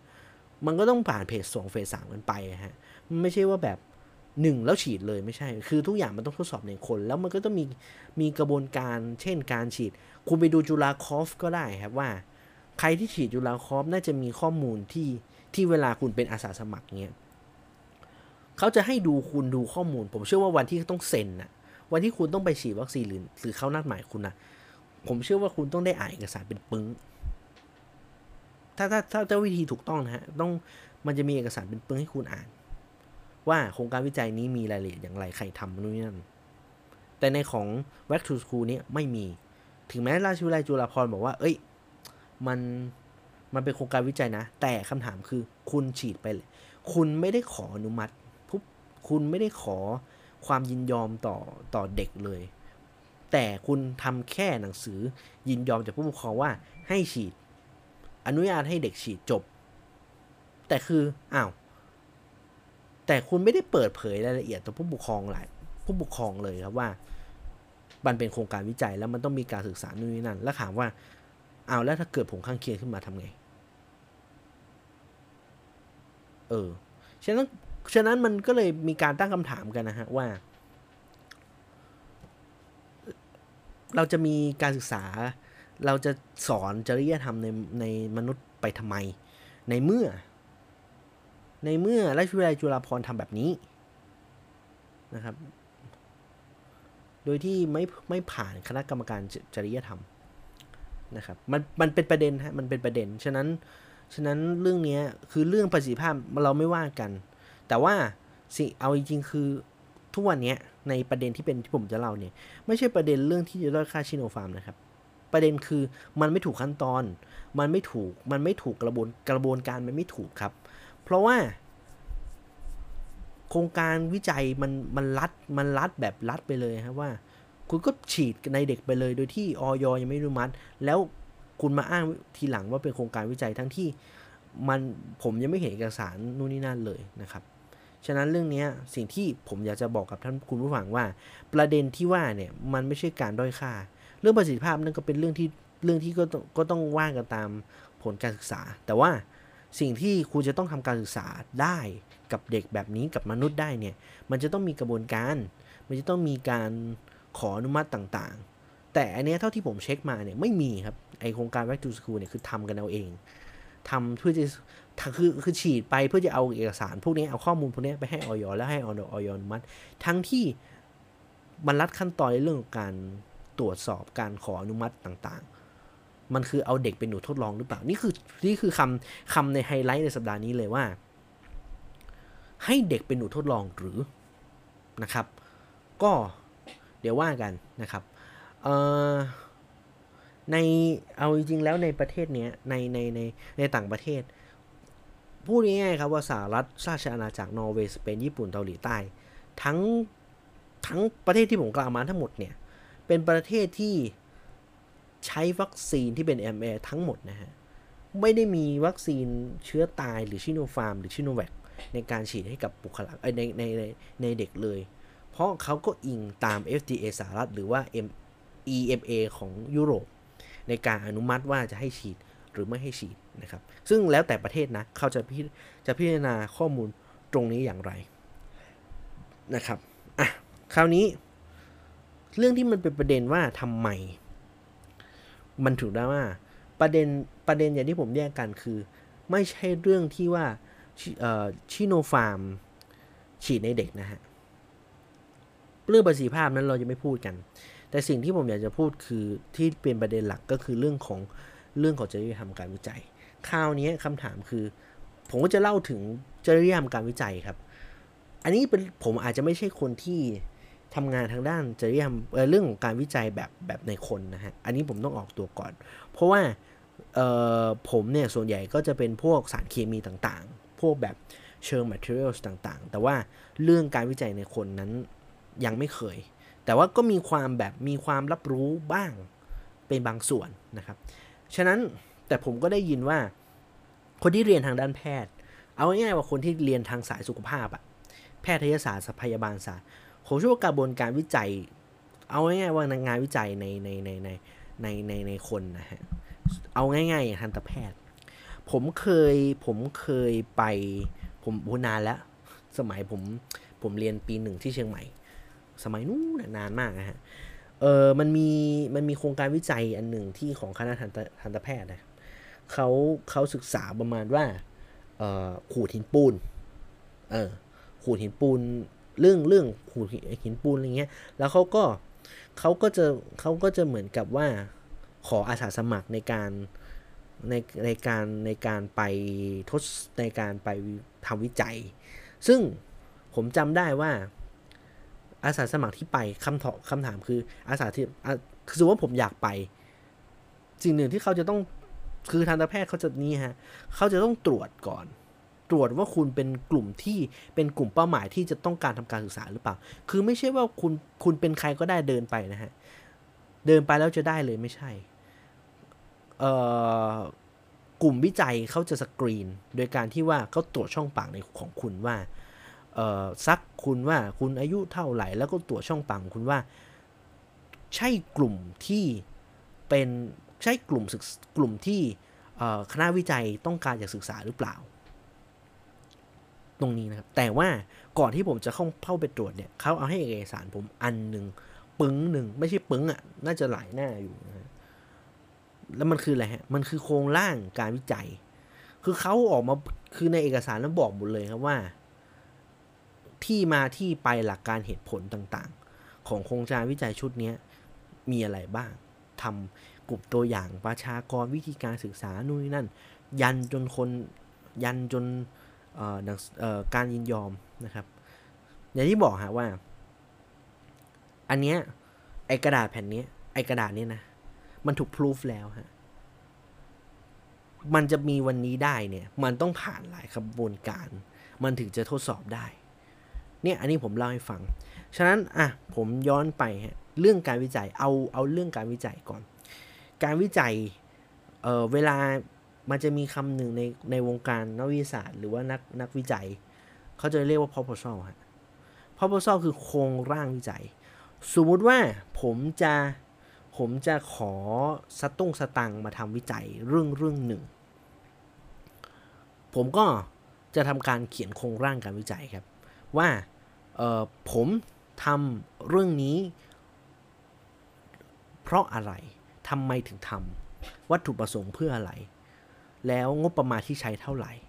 แล้วจะต้องมีการรีวิวด้วยนะฮะมีการมีการทบทวนงานวิจัยว่า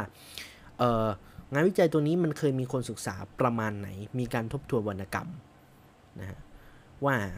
ศึกษากันมาบ้างหรือเปล่า หรือมันมีเบสออนอะไรหรือเปล่า แล้วก็จะค่อยส่งตัว proposal ตัวเนี้ยไปไปคนที่ขอทุนหรือว่าหน่วยงานต่างๆที่ที่ที่จะทำการสนับสนุนพวก คนให้ตังค์อะฮะ ดังนั้น proposal สำคัญ ซึ่งถ้ามันเป็นในเชิงที่มันไม่ได้เกี่ยวข้องกับคน ไม่ได้เกี่ยวกับสัตว์ ไอกระบวนการเนี้ยก็จะแค่นี้ครับ เขียนโครงร่างอะไรต่างๆ เขียนทีมงาน เขียนหลักการเหตุผลว่าท่านงบประมาณที่ใช้อะไรต่างๆ วิธีการศึกษานู่นนั่น ส่งให้ ส่งให้คุณให้ทุนจบ ไม่ได้มีขั้นตอนการพิสูจใด ๆ แต่แล้วแต่ที่นะฮะ แล้วแต่ที่อาจจะมีการแบบพิสูจพิสูจก่อนว่า อะไร work work เรื่องนี้ไม่ควรจะขอตังก็ตกตีตกไปแต่ว่าเออมันไม่ต้องมีการไปพิสูจว่ามีถูกจริยธรรมหรือเปล่าไม่มีครับ แต่ว่าในในในในในในเคสตัดดี้ที่เป็นในเคสของคน สัตว์หรือคนนะครับ จะต้องมีกระบวนการที่เป็นตัวของการการการนำเสนอ คือคือเอาง่ายๆว่าในในแต่ละมหาวิทยาลัยครับ โดยเฉพาะมหิดลหรือว่าในในในจุฬาอะไรต่างเขาการศึกษาทุกอย่างจะต้องมีในส่วนของออการทำวิจัยในคน จะต้องมีในเรื่องของอคณะจะต้องมีคณะกรรมการครับ คราวนี้จากเดิมที่ถ้าเราศึกษาวิจัยปกติ อาจจะเป็นเชิงวิจัยเชิงสังคม สังคมศาสตร์ หรือว่าวิทยาศาสตร์ที่เป็นวิทยาศาสตร์ทั่วไป อันนี้จะไม่ต้องจะไม่ต้องจะไม่มีคณะกรรมการ มีแค่คณะกรรมการให้ตังค์หรือไม่ให้ตังค์แค่นั้นนะครับหรือคณะกรรมการที่ไม่ได้ไม่ได้ไม่ได้พิสูจขนาดนั้น แต่ว่าถ้ามันเป็นวิจัยในคนแล้วเนี่ยทุกอย่างจะต้องมีการมีคณะกรรมการที่อยู่ตรงกลางครับเขาเรียกว่าคณะกรรมการจริยธรรมการวิจัยนะครับ ตัวนี้สำคัญมาก ๆ แล้วคือสำคัญที่สุดนะครับ สำคัญประมาณไหนคือเขาจะเป็นตัวกลางเลยที่ในเขาจะเป็นตัวตรวจสอบครับว่า งานวิจัยที่คุณขอมาเนี่ย ที่คุณจะศึกษามาเนี่ย โอเคหรือเปล่าข้อมูลครบถ้วนไหม มีการทบทวนงานวิจัยมามากแค่ไหน คือเอาง่ายๆว่าคุณจะทำวิจัยเรื่องนี้คุณต้องเบสออนข้อมูลต่างๆ อย่างวิทยาศาสตร์ เช่น คุณไปเอาสมมติว่าผมจะศึกษาว่า วัคซีนในการสูตรไขว้วัคซีนสมมุตินะฮะสมมุติสูตรไขว้วัคซีนที่เป็นแอสตราเซเนกากับไฟเซอร์เอาไม่ใช่เอาไฟเซอร์เอาโมเดอร์นาสมมตินะฮะผมจะศึกษาเรื่องนี้คำถามคือผมจะต้องทำอย่างไร คือผมก็ต้องเขียนบทเขียนหลักการเหตุผลครับ แล้วผมก็ต้องเขียนรายละเอียดทุกอย่าง สิ่งที่สำคัญคืองานวิจัยที่ทบทวนงานวิจัยเขาก็บอกว่า เนื่องจาก เนื่องจากผมทำการศึกษาที่เป็นแอสตราเซเนกากับโมเดอร์นาเพราะว่าในในปัจจุบันมันมีการไขว้วัคซีนหลายที่เป็น viral vector แล้วก็ที่เป็น mRNA คู่กัน ซึ่งในปัจจุบันยังไม่มีงานวิจัยที่เป็นแอสตราเซเนกาไม่มีการจับคู่ยี่ห้อ วัคซีนที่เป็นแอสตราเซเนกากับโมเดอร์นามันมีเพียงแอสตราเซเนกากับไฟเซอร์แล้ว จากผลการศึกษาที่เป็นแอสตราเซเนกากับไฟเซอร์ในหลายประเทศ พบว่าฉีดแล้วมันดี อันนี้ผมพูดในภาษาชาวบ้านนะแต่ว่าการเขียนมันจะเป็นอีก pattern หนึ่งจึงมีการศึกษาประมาณนี้ ซึ่งกลุ่มประชากรที่ต้องการศึกษามีเองว่าไป ซึ่งเอกสารทั้งหมดตรงนี้ครับ ต้องส่งให้ส่งให้ทีมส่งให้คณะกรรมการการวิจัยนะครับ เพราะว่าการคณะกรรมการการวิจัยเขาจะต้องตรวจสอบว่าโอเค มีไอการวิจัยตัวนี้มีความเสี่ยงต่อคนมากน้อยแค่ไหน แล้ววิธีการศึกษาเป็นไปตามมาตรฐานทั่วไป มีขัดจริยธรรม ขัดขัดเขาเรียกไงขัด คือคาว่าจริยธรรมคือมันไม่ใช่ว่าแบบเรื่องเรื่องโอลิแวนเลยไม่ใช่คนละเรื่องนะฮะ แต่ว่ามันคือเรื่องของแบบว่ามันมีความเสี่ยงต่อชีวิตของคนหรือเปล่า เสี่ยงในในเรื่องของออผลกระทบที่จะเกิดขึ้นหรือเปล่านะครับ เพราะว่าในในในตัวนี้นะครับสิ่งที่สิ่งที่เกิดขึ้นทั้งหมดเนี่ยนะครับ หลักการของการหลักจริยธรรมทั่วไปเนี่ยคืออเขาเขียนว่า Belmont Report นะครับ อันนี้คือเขาเขียนไว้ชัดเจนนะว่ามันจะต้องมี 3 ข้อหลักๆที่จะต้องให้ความสำคัญหลัก 3 หลักที่เวลาทำวิจัยในคนต้องจำไว้ ก็คือเรื่องของเคารพในตัวบุคคลนะครับ หลักคุณประโยชน์ไม่ก่ออันตราย แล้วก็หลักความยุติธรรม คราวนี้คำถามคือไอ้แล้วแต่ละข้อเป็นยังไง เอาง่ายๆว่าอย่างข้อแรกนะฮะ หลัก respect of person for person เคารพในตัวบุคคลก็คือเรื่องของการคุณจะศึกษาในในส่วนว่าตัวอย่างของพวกคุณเนี่ย จะจะเขาเรียกไง คุณจะศึกษาในในในประชากรเนี้ย ในสมมติว่าผมอยากได้อยากได้กลุ่มประชากรเนี้ยข้อแรกเลยครับก็คือ คุณต้องให้เขายินยอมครับ คือคนที่เดินเข้ามาหาคุณนะ่ะเขาต้องมาด้วยความเต็มใจไม่ได้ถูกแบบลากคอมาครับ อันนี้ข้อแรกสำคัญ เพราะว่าคือเขาเต็มใจรับความเสี่ยงจากการวิจัยตรงนี้ครับนะฮะแล้ว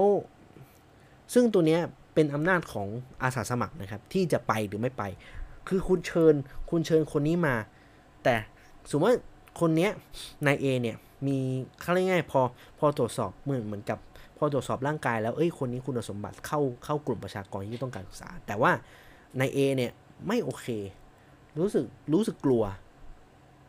สิ่งที่คุณต้องทำคือ ก็ต้องตามนั้น อย่าคุณไม่มีสิทธิ์บังคับว่าคุณต้องให้เขามามามามาในการ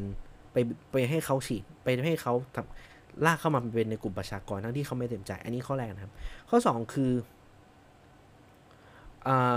เคารพความเป็นส่วนตัว อันนี้สำคัญ privacy ข้อมูลทุกอย่างเวลาเขากรอกเอกสารคือเอกสารการวิจัยมันต้องคือในคนเขาจะต้องเอกสารข้อมูลส่วนตัวทั้งหมด ซึ่งข้อมูลส่วนตัวนี้จะต้องถูกเก็บเป็นความลับครับเก็บ คือเก็บเป็นความลับแล้ววิธีการเก็บคุณต้องขอความยินยอมจากเขาด้วย คุณต้องบอกนะครับว่าข้อมูลทุกอย่างไม่ว่าจะเป็นเรื่องของการสัมภาษณ์ เรื่องของข้อมูลที่ที่เราจะได้รับไปต่างๆ ทุกอย่างจะต้องเก็บเป็นความลับทั้งหมด แล้วแล้วจะต้องแล้วจะต้องมีการมีมาตรการในการเก็บด้วยครับ ไม่ใช่คุณเก็บ คุณเก็บใน Google Drive คุณเก็บในในในแบบคุณสมมติว่าข้อมูลที่เป็น privacy มาก คุณไม่คุณเก็บในฟรีในเว็บฟรีดาวน์โหลดสมมุตินะฮะเนี่ยอันนี้ข้อมูลมันก็จะเกิดการล่วไหลขึ้นมา ฉะนั้นนี่ก็เป็นเรื่องความสำคัญ แล้วก็เรื่องของเออเรื่องของเคารพในเรื่องของความเป็นผู้อ่อนด้อยหรือเปราะบางนะครับ อันนี้เขาใช้คำนี้นะ ซึ่งอาจจะเป็นเรื่องของ ผู้ป่วยที่เป็นทางจิต หรือพวกเป็นนักศึกษานักเรียนเหลืออายุคนน้อยๆอย่างเด็กๆเนี้ยแน่นอนว่ามันมันมีรายละเอียดแบบนี้ ซึ่งไอกระบวนการนี้จะต้องมีการยินยอมตรงนั้นนะครับ ซึ่งในการยินยอมเนี่ยอย่างที่บอกว่าการการจะขอตรงเนี้ยมันต้องมีการแจ้งนะครับ คือคุณจะทำวิจัยแหละต้องแจ้ง ต้องแจ้งแล้วต้องแจ้งอย่างละเอียดแล้วแจ้งเสร็จปุ๊บ พอคนอาสาสมัครได้ข้อมูลปุ๊บ อ่านแล้วถ้าเขาไม่รู้สึกโอเคตรงไหนเขามีโอกาสเขามีโอกาสที่จะไม่ยินยอมได้ แต่ถ้าเขาอ่านแล้วรู้สึกว่า เออ โอเค พร้อมยินยอม นั่นก็คือเซ็นยินยอมนะครับเซ็นยินยอมเนี่ยก็คือจะต้องเซ็นยินยอมในในนั่นแหละ ซึ่งการเซ็นยินยอมเนี่ยประชาคนที่จะต้องทำการศึกษาต้องเซ็นยินยอมเองนะครับ ต้องเซ็นยินยอมเองด้วย ไม่ใช่ว่าให้พ่อแม่เขาเซ็น ซึ่งถามว่าตัวแค่นี้มันผิดกฎแล้วนะฮะ เคสของวิไลจุฬาภรมันผิดกฎที่ว่าอะไร มันผิดกฎพี่ว่า เนี่ย อะไรอะ ให้พ่อแม่เซ็นอย่างเดียว ตัวเด็กไม่ต้องเซ็น ผมก็เอ๊ะ อ้าว แล้วสมมติว่าพ่อแม่บอกอยากให้ฉีดแต่ลูกไม่อยากฉีดแล้วทำไงผิดนะฮะ เพราะเด็กจะต้องบอกว่าอ้าหนูอยากฉีดค่ะ จบ ถ้าหนูอยากฉีดแล้วพ่อแม่ให้ฉีดจบ จบ คือเอกสารที่ฉีดในเด็กเนี่ย จะต้องผมเข้าใจว่าน่าจะต้องเป็นสองที่ คือตัวเด็กด้วย เพราะเด็กยังไม่รู้บรรลุวิติภาวะ แล้วพ่อแม่ผู้ปกครองต้องรับรู้ด้วย ไม่ใช่ว่าแน่นอนครับ ไม่ใช่ว่าเด็กไม่ใช่ว่าแบบเด็กเด็กฉีด เด็กอยากจะฉีดแต่พ่อแม่ไม่ฉีด แต่เด็กเถอะไปให้ฉีดไม่ใช่ ฉะนั้นมันก็ต้องมันก็ต้องมีการมีการตรงนี้ครับ แล้วก็อย่างที่บอกว่าการมันต้องมีการยินยอมแล้วมีการ การประเมินความเสี่ยงด้วยนะครับ คือเขาจะต้องมีมีการประเมินความเสี่ยงต่างๆ แล้วก็เออว่าคนนี้มันเสี่ยงเสี่ยงหรือเสี่ยงเกินไปหรือเปล่าสมมติว่าเราเห็นประชาเราซักประวัติคนนี้ละแต่เราเห็นว่าประชากรคนนี้มีมีความมีความเสี่ยงในแง่ในข้อนั้นข้อนี้อย่างเงี้ยเราก็เอ๊ะมันไม่ควรหรือเปล่า แบบนี้ครับ ฉะนั้น มันจะต้องมีหลักการและเหตุผลที่พอสมควร ฉะนั้น เวลาคุณจะต้องเข้าร่วมงานวิจัยที่เป็นมนุษย์ คุณขอเอกสารตัวนี้ก่อนเป็นลำดับแรกครับ ว่าเอกสารพวกนี้เนี่ยมีมีการรับรองมากแค่ไหน มีการผ่านคณะกรรมการการวิจัยหรือยัง ไม่ใช่ว่าคืออย่างที่บอกครับ ไม่ใช่แค่แค่หนังสือ proposal มาให้ดูนะฮะ แต่ว่าคุณก็ต้องถามเขาว่า ไอ้ตัวเนี้ยมันผ่านคณะกรรมการการวิจัยไปแล้วหรือยังนะครับ ถ้าคุณบอกว่าไม่ใช่ว่าแบบมาให้เอกสารเซหน้าเดียวจบไม่ใช่ ไม่ใช่ มันไม่ถูกนะครับ ฉะนั้น ฉะนั้นอย่างที่ผมบอกให้ฟังครับว่า การวิจัยในเด็กเป็นการวิจัยที่มีความอ้าวมีความมีความละเอียดอ่อน ผมจะไม่เรียกว่าซับซ้อนครับ มีความละเอียดอ่อนในเรื่องของ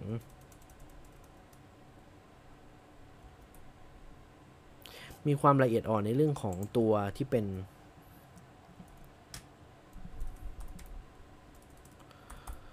ในเรื่องของ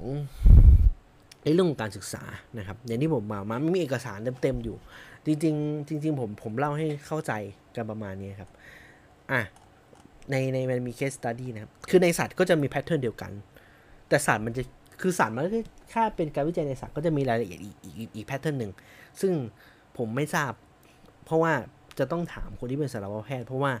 คนที่เป็นสัตวแพทย์ก็จะมีการทดลองในสัตว์แน่ๆอยู่แล้ว แต่ว่าก็จะมีเรื่องของกฎระเบียบต่างๆ ที่ที่มีความที่มีแนวปฏิบัติอีกแบบหนึ่งนะครับ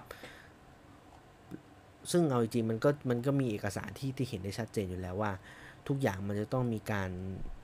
มีรายละเอียดที่ชัดเจน ฉะนั้นผมเลยผมเลยผมเลยสรุปแบบนี้ครับว่า ในเรื่องของการการการวิจัยในคน มันจะทำโดยพละการ โดยที่ให้ โดยพละการโดยที่ไม่มีการแจกแจงข้อมูลให้ข้อมูลกับผู้ที่ได้รับวัคซีนไม่ได้ครับเนี่ยกรณีเคสกรณีเนี้ยผมเชื่อว่าคนที่ทำงานที่เป็นจุฬาคอฟอะน่าจะได้เอกสารพวกนี้แน่ ๆ ผมไม่แน่ใจฮะ เดี๋ยวถ้าถ้าใครถ้าใครถ้าใครถ้าใครแบบเคยถ้าใครเป็นอาสาสมัครก็น่าจะน่าจะมาส่งส่งมาบอกกันได้นะครับ แต่ว่า ก็คือผมเข้าใจว่าทางจุฬาน่าจะทำตามโปรโตคอลนี้ เพราะพราะว่าผมผมเชื่อว่าในทุกมหาวิทยาลัย โดยเฉพาะมหาวิทยาลัยใหญ่ ๆ ที่ที่มีที่มีสาขาที่เป็นทางการแพทย์หรือว่าทางสาธารณสุขเนี่ยเขาก็จะมีในเรื่องของคณะกรรมการจากการวิจัยแน่ ๆ อยู่แล้วนะครับ ในการในการอนุมัติว่าให้ทำหรือไม่ทำในงานวิจัยตัวนี้นะครับ ฉะนั้นมันก็เป็นเรื่องที่เอาเข้าจริงแล้วก็ต้อง ก็ต้องทำในเคสของวิไลจุฬาพรเนี่ย ก็มันเป็นข้อคุ้งติงอย่างหนึ่งนะฮะว่า มันจะลักไก่แบบนี้ไม่ได้นะครับมันคือคุณจะมาลักไก่ที่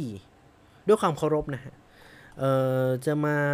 จะมาลักไก่ในการที่ว่าเออจะให้เด็กฉีดฉีดฉีดนู่นนี่นั่นหรือเปล่า แต่ว่า มันก็ต้องมันก็ต้องมีการอย่างนี้ มันก็ต้องมีการ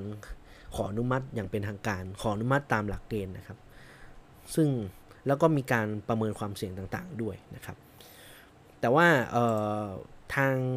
ล่าสุดเนี่ยทางวิทยาจุฬาภรณ์เขาก็ทำโครงการสำหรับสตรีตั้งครรภ์แต่ว่าไอ้ตัวเนี้ยครับเขาโครงการเนี้ยเขาเขียนไว้ชัดเจนเลยว่าเนี่ยฮะ โครงการนี้ได้รับการรับรองจากคณะกรรมการจริยธรรมการวิจัยในคนในสถาบันวิจัยจุฬาภรณ์ตามหลักอนุมัติโครงการนั้นวันที่เท่านี้ แต่ในโครงการ Back to School เนี่ยไม่เห็นนะฮะ ฉะนั้นการศึกษาวิการการฉีดวัคซีนไปก่อน โดยที่กับคนทั้งที่มันยังไม่มีการรับรองในส่วนขององค์การอนามัยโลก หรือว่าเอาง่ายๆก็ FDA ในไทยเนี่ย มันไม่เรื่องนี้ราชวิทยาจุฬาภรณ์ผิดนะฮะ ผมมองว่าผิด ผมมองว่ามันไม่ถูกต้อง มันไม่ถูก มันไม่ถูก มันไม่ถูกที่ถูกทางเท่าไหร่นะครับ ฉะนั้นก็ดูว่ายังไงแต่ว่าการฉีดมันเนื่อจะฉีดไปแล้วบางส่วน แต่ว่าก็ ก็ว่างกันตามความนะครับ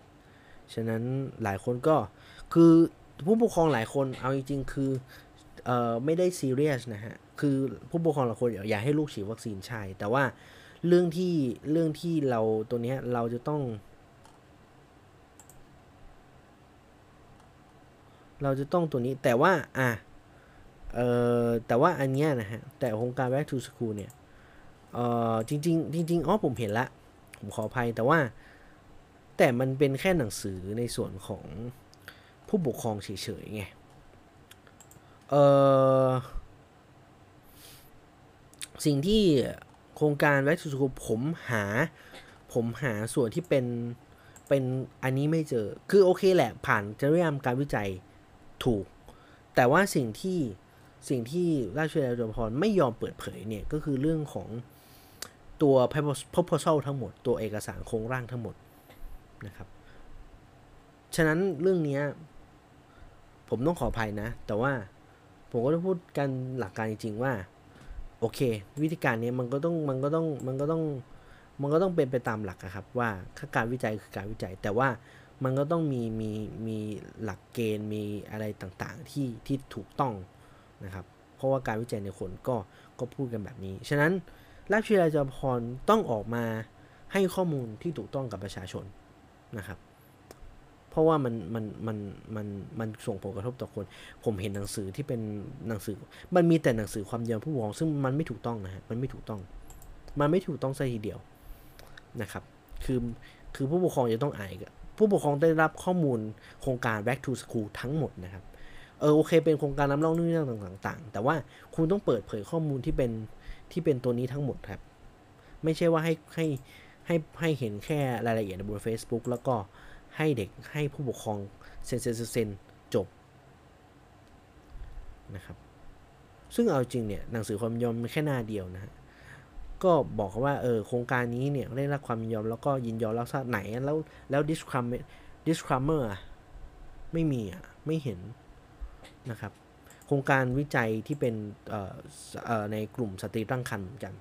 ผมก็โอเคแหละ บอกแค่ว่าเลขรหัสอนุมัติโครงการแต่คำถามคือไหนอะ proposal เออ เราต้องเวลาเราไปวิจัยให้ใครต้องถามว่าไหนอะ proposal นะครับ นะ ไหนอะโครงร่างนะครับ อืม นี่คือเรื่องวัคซีนเด็กก็ตามกันต่อ จริงๆ มันน่าจะจบละ แต่ว่าก็คือผมหลายส่วนแพทย์หลายคนอย่างกุมารแพทย์ อย่างราชวิทยาลัยกุมารแพทย์ก็ออกมาเหมือนกันว่า ควรจะให้ฉีดไฟเซอร์เท่านั้นด้วยนะครับ เพราะว่าราชวิทยาลัยจุฬาราชวิทยาลัยกุมารแพทย์เขาก็บอกว่า ให้คำแนะนำแบบนี้ครับว่า อายุ 16 ปี ฉีด 2 เข็ม อายุ 12ถึง16 ปี ถ้าเป็นชายฉีดเข็มแรกแล้วดูก่อนเพราะมันมีเรื่องผลข้างเคียงนะครับ แต่ถ้า 12ถึง16 ปีเนี่ยนะฮะก็ฉีดได้เลยครับ 2 เข็มล้วนๆครับ ฉะนั้นฉะนั้นคือมันก็ต้องพูดกันตามความจริงว่าณเวลานี้วัคซีนที่เป็น mRNA อันนี้เรากลับมาฮะวัคซีน mRNA ก็เป็นวัคซีนที่ใช้ได้ในเด็ก เพียงอย่างเดียวนะครับ ฉะนั้นเชื้อตายยังไม่ได้มีการงานวิจัยที่เป็นหลักเป็นแหล่ง แต่ว่าถ้าพูดถึงว่าในในในเด็กเนี่ยนะฮะมันมีมันมีการทดลองในตรงนี้นะครับ ซึ่งเพิ่งตีพิมพ์ใน Lancet เอ่อวารสารทางการแพทย์ที่ชื่อว่าแลนเซ็ตเนี่ยนะฮะตีเมื่อประมาณสัก 15 กันยานะครับเขาก็มองว่ามีความปลอดภัยในเด็กนะครับ แล้วก็มีระดับแอนติบอดีที่เหมือนกับผลวิจัยใน ในพงกับผู้ใหญ่นะครับ แล้วก็ผลข้างเคียงส่วนใหญ่เนี่ยนะครับก็จะมีเรื่องของการปวดที่ฉีดก็คืออาการที่เป็นอาการชั่วคราวมีไข้อะไรเงี้ยนะฮะแล้วก็1รายมีอาการหนักแค่ 1 รายหลังการจางฉีดวัคซีน ฉะนั้นเขาก็ประเมินกันแบบนี้ แต่ว่าแน่นอนครับว่าเอ่อมันจะต้องพิจารณาหลังหลังละเอียดถี่ถ้วนเพราะว่ามันคือมันคือมันไม่ใช่คนปกติทั่วไป มันคือเด็กด้วยนะครับ ฉะนั้นเรื่องนี้ต้องให้ความสำคัญกันนะครับ ก็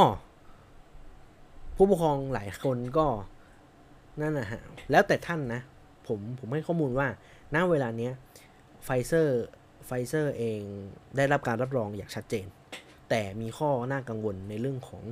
เออเรื่องกล้ามเนื้อหัวใจอักเสบซึ่งมันเป็นระดับที่ควบคุมได้นะครับ แต่ถ้าคุณผู้ปกครองหลายคนไม่มั่นใจ ก็ไปฉีดเชื้อตายได้ แต่ว่าก็ต้องก็ต้องก็ต้องอยากให้แนะนำว่าลองลองพิจารณากันเอาเองแล้วกัน นะครับว่าของชิโนฟาร์มมันยังไม่ได้รับการรับรองอย่างเป็นหลักเป็นแหล่งเท่าไหร่ณเวลานี้นะครับ ฉะนั้นก็เชิญผู้ครองตัดสินใจว่าถ้าถึงเวลาที่ที่จะต้องได้รับวัคซีนเนี่ยนะครับคุณลูกคุณลูกๆท่านท่านได้รับวัคซีนเนี่ยจะจะต้องพิจารณาอย่างไรนะครับ ก็ผมฝากไว้ประมาณนี้แล้วกัน คราวนี้ เออเอาไงจบเรื่องของตัวนี้ครับ ก็ช่วงท้ายรายการละ นะฮะวันนี้เมื่อเมื่อวานนะฮะก็วันไม่ดนก็ได้ฉีดวัคซีนเกินล้านคนไปแล้ว ก็ถือว่าดีครับ คือคือดีมันดีแหละ คือคือผมพูดในทุก EP ฮะวันไหนที่ได้พูดเรื่องนี้ก็จะพูดกันนะฮะว่าเออ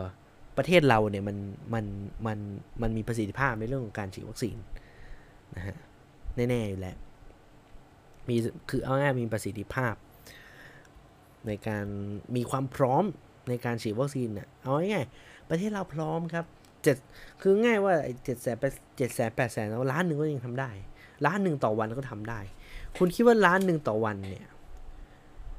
สองเดือนก็ฉีดฉีดครบอะฮะเอ้ย ไม่ถูก ไม่ถูกขออภัยหกเดือนก็ครบ นะครับหกเดือนก็คือง่ายมันจะถึงเป้าให้ครบ แต่อย่างที่บอกว่าปัญหาอย่างหนึ่งของประเทศบ้านเราคือ วัคซีนมีไม่พอครับ วัคซีนมีไม่พอ อันนั้นก็เป็นเรื่องที่นั่นแหละฮะเราก็ต้องพูดกันไปตามนั้นนะครับ แต่ก็ หวังว่าสถานการณ์ฉีดวัคซีนอย่าเอาแค่วันนี้วันเดียวเด้อขอหลายๆวันหน่อยนะครับ ขอทุกๆวันเลยก็ดียิ่งดีฮะเพราะว่า อย่างน้อยมันก็จะช่วยให้เห็นถึงเรื่องราวของเออเข้าเข้าใกล้เข้าใกล้ความเป็นจริงมากคือแต่ผมย้ำว่ามันยังไม่เกิด herd immunity แน่นอน คุณเลิกคือ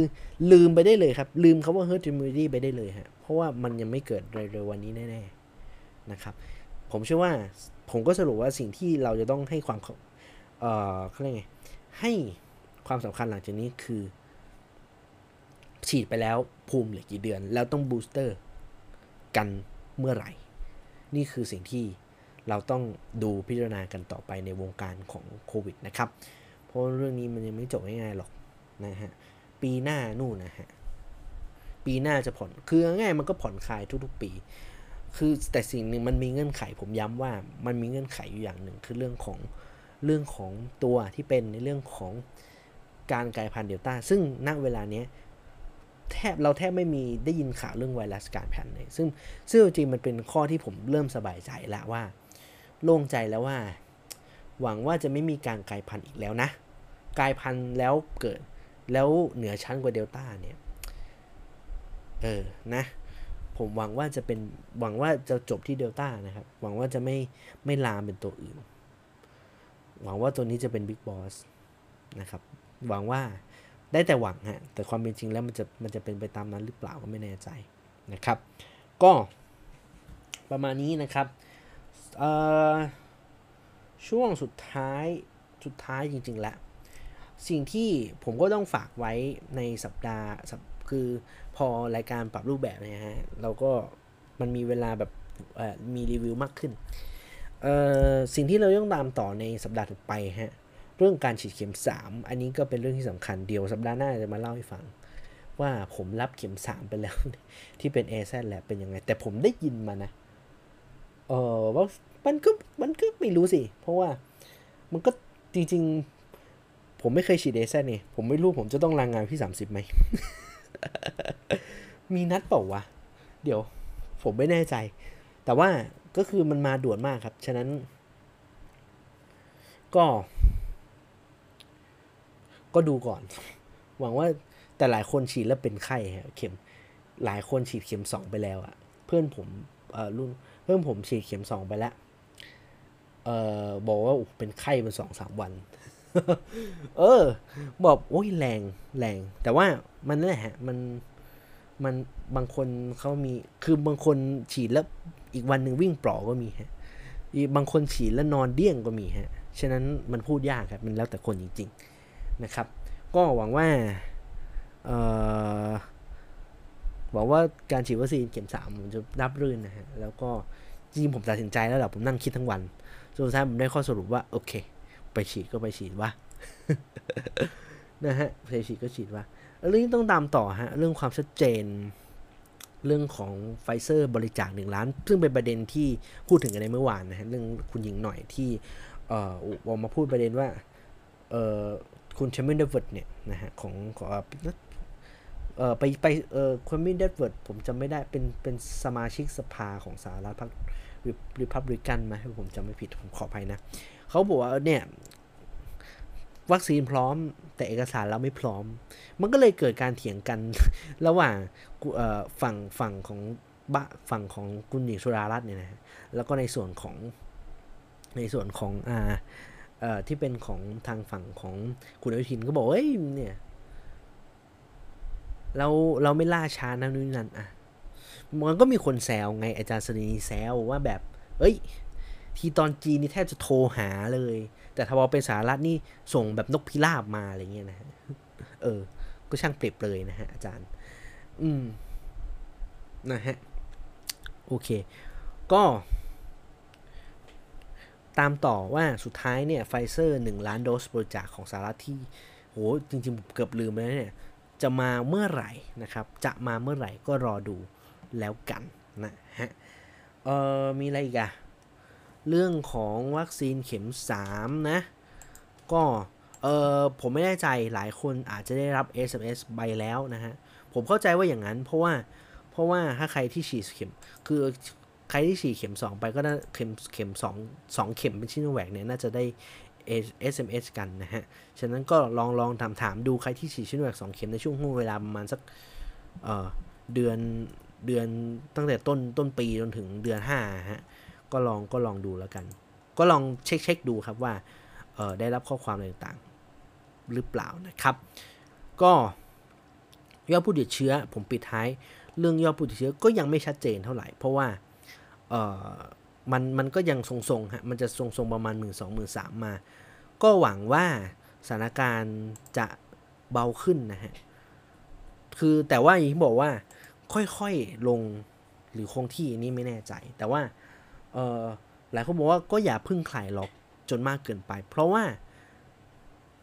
เพราะว่าสุดท้ายเนี่ย การเปิดประเทศก็คงยังจะไม่เกิดขึ้นมันถูกเลื่อนไปเดือนพฤศจิกายนแล้วนะครับ มติล่าสุด ก็ก็ดีครับ ก็ดี เพราะว่ามันมันมีความเสี่ยงพอสมควรนะฮะคือยอดผู้ติดเชื้อมันบอกเอ้ยเรามันเริ่มลดลงแต่ถามว่าตัวเลขมันยังเป็นหลักหมื่นน่ะ คุณเข้าใจไหมเหมือนคุณอยู่เหมือนคุณติดดอยอะ่ะ แต่คือคุณคุณคุณยังอยู่บนดอยครับ แต่คุณแค่ยังหาทางลงลงไม่เจอแค่นั้นเอง ฉะนั้นโอกาสจะขึ้นดอยอีกรอบนึงมันก็มีครับ คนเล่นหุ้นเข้าใจไหมเนี่ย นั่นแหละ ผมก็เลยบอกว่าเนี่ยมันมันมันแค่ลดลงครับ มันแค่คงที่แต่ว่าตัวเลขมันอยู่ในระดับที่สูงอยู่ ฉะนั้นก็ยังไว้ใจไม่ได้การเปิดประเทศการชะลอการเปิดประเทศนี่คือสิ่งที่มันควรจะเป็นนะครับ โอเค โอเค ประมาณนี้ ประมาณนี้ อะ สัปดาห์นี้ก็เนื้อหาคอนเทนต์เรื่องราวประมาณนี้ครับ ก็ เอ่อ ถ้ามีข้อติดชมใด ๆ นะครับ ก็ส่งส่งเข้ามาได้นะฮะเพราะว่าจริงๆผมพ่อก็พยายามหลายคนเหมือนกันว่าแบบเอออยากจะให้ปรับอะไรต่างๆก็ไม่ค่อยมีจุดแต่ผมก็มาคิดเองไงว่าแบบเอ้ยมันมันมันจะต้องปรับนะฮะมันจะต้องปรับ ก็ฝากไว้นะครับ ก็คือถ้ามี comment ก็บอกได้จริงๆมันก็เราเราพร้อมปรับอยู่แล้วนะครับ ก็สรุปว่าเราเจอกันทุกวันเสาร์นะครับ เราจะเจอกันทุกวันเสาร์แล้ว เราจะไม่เจอกัน 3 วันต่อสัปดาห์แล้วนะครับ เราจะกลายว่าเราเจอกันทุกวันเสาร์เราเหมือนมัน summary เรื่องราวที่เป็นไฮไลท์สำคัญ แล้วก็เราก็จะพูดถึงประเด็นต่างๆ ในเรื่องของโควิด แล้วก็เรื่องของวัคซีนนะครับ ก็เจอกันสัปดาห์หน้าครับ สัปดาห์หน้าน่าจะเป็นเดือนใหม่และเดือนเดือนที่ 10 นะครับ ก็ฝากไว้ช่องทางช่องทางในการติดตามนะฮะ รับฟังนะฮะไม่ใช่ติดตามรับฟัง ช่วงทางช่องทางการรับฟังเรายังเป็นเหมือนเดิมนะฮะ a n c h o r a n c h o r เอ่อ Google Podcast นะครับ Apple Podcast แล้วก็ Spotify นะครับ เดี๋ยวว่าเจอกันสัปดาห์หน้าครับ สัปดาห์หน้าเราจะมีประเด็นอะไร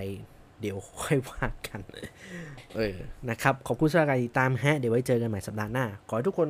มีความสุขกับการพักผ่อนในสุดสัปดาห์นี้ครับ ซึ่งน่าจะเป็นล็อกวิกเองหลาย ๆ คนแล้วแหละ